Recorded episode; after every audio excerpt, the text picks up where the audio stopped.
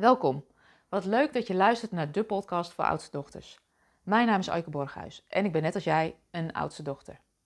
En in deze podcast wil ik je eens uitnodigen om het om te draaien. En wat bedoel ik daar nou mee, het omdraaien? Wat ik zie als valkuil bij veel oudste dochters is dat ze vaak heel hard werken, zorgen voor alles en iedereen, veel verantwoordelijkheid op hun nek nemen, in gaten springen die vallen of die dreigen te vallen. En als dan alles voor iedereen gedaan is, dan zijn zij aan de beurt. En wat er dan gebeurt is dat je eigenlijk niet zoveel meer over hebt. Want je hebt overdag al zoveel gegeven aan je familie, aan je vrienden, aan je werk, dat je vaak moe bent, op de bank ploft en ja, eigenlijk niet zoveel meer uit je handen krijgt. En hoe zou het nou eens zijn om het om te draaien? Om te beginnen in de ochtend met tijd en ruimte voor jezelf. Of om de dag te beginnen met de dingen die jou blij maken en jou voldoening geven en jouw energie geven. En toen iemand dat voor het eerst tegen mij zei, dacht ik: Je bent niet goed wijs. Waar moet ik de tijd vandaan halen? Dat kan allemaal niet. Ik moet voor alles en iedereen zorgen. Die ruimte heb ik niet. En toch ben ik daarmee gaan experimenteren. Ik ben dat gaan onderzoeken voor mezelf. Van hoe kan ik nou de dag beginnen met ruimte voor mezelf? En dan zul je misschien denken, ja, ik is makkelijk praten. Jij uh, uh, hebt een eigen bedrijf, je bepaalt je eigen tijden. Je kinderen zijn al wat groter. En dat klopt. Maar toch ben ik hier eigenlijk al zeker zes, zeven jaar mee, geleden mee begonnen. En toen waren mijn kinderen ook echt nog een stuk kleiner. Maar hoe heb ik dat nou vormgegeven voor mezelf? Wat ik zelf heb gedaan is, ik ben de wekker wat eerder gaan zetten. Ik had het boek van Hal Elrod gelezen, The Miracle Morning, waarbij hij ervan uitgaat dat je eigenlijk ochtends al de tijd en ruimte neemt om de dingen te doen die jij wil doen. En voor mij is dat schrijven. Ik sta iedere ochtend eerder op als mijn gezin. Daar zet ik ook de wekker voor. Ik word niet altijd mezelf wakker en denk ook wel eens, oh, kan waar snoesknop. Maar ik sta altijd wel gewoon op en ik schrijf een aantal pagina's. En vaak is het eerst gewoon van me afschrijven van wat me bezighoudt. En vervolgens keer ik met mijn aandacht naar binnen. Van hé, hey, wat, wat is voor mij belangrijk? Wat wil ik vandaag?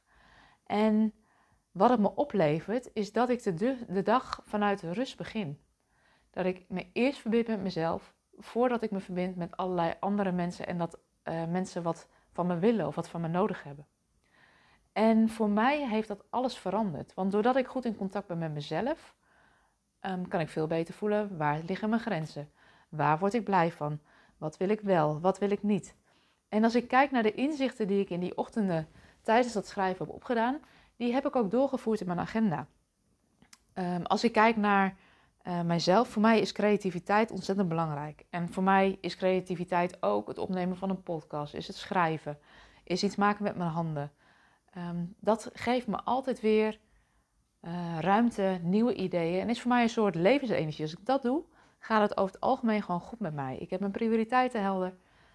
Um, als ik het niet doe en ik ben alleen maar bezig met zorgen voor anderen, merk ik dat ik op een gegeven moment zagrijnig ben.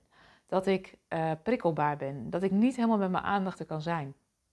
Dus mijn ervaring is, draai het om. Dus stel tijd en ruimte voor jezelf niet uit tot aan het eind van de dag als alles voor iedereen gedaan is. Dus neem geen genoegen met de restjes. Maar kijk wat je kan doen om in het begin van de dag of ergens in de loop van de dag die tijd en ruimte voor jezelf in te plannen.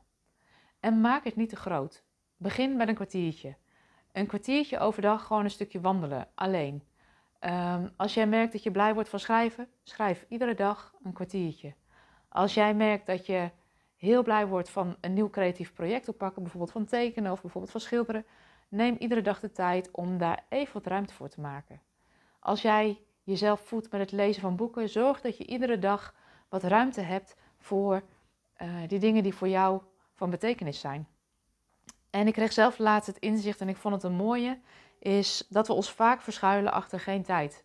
Daar heb ik geen tijd voor. Dat is voor mij niet weggelegd. Voor mij werkt dat niet.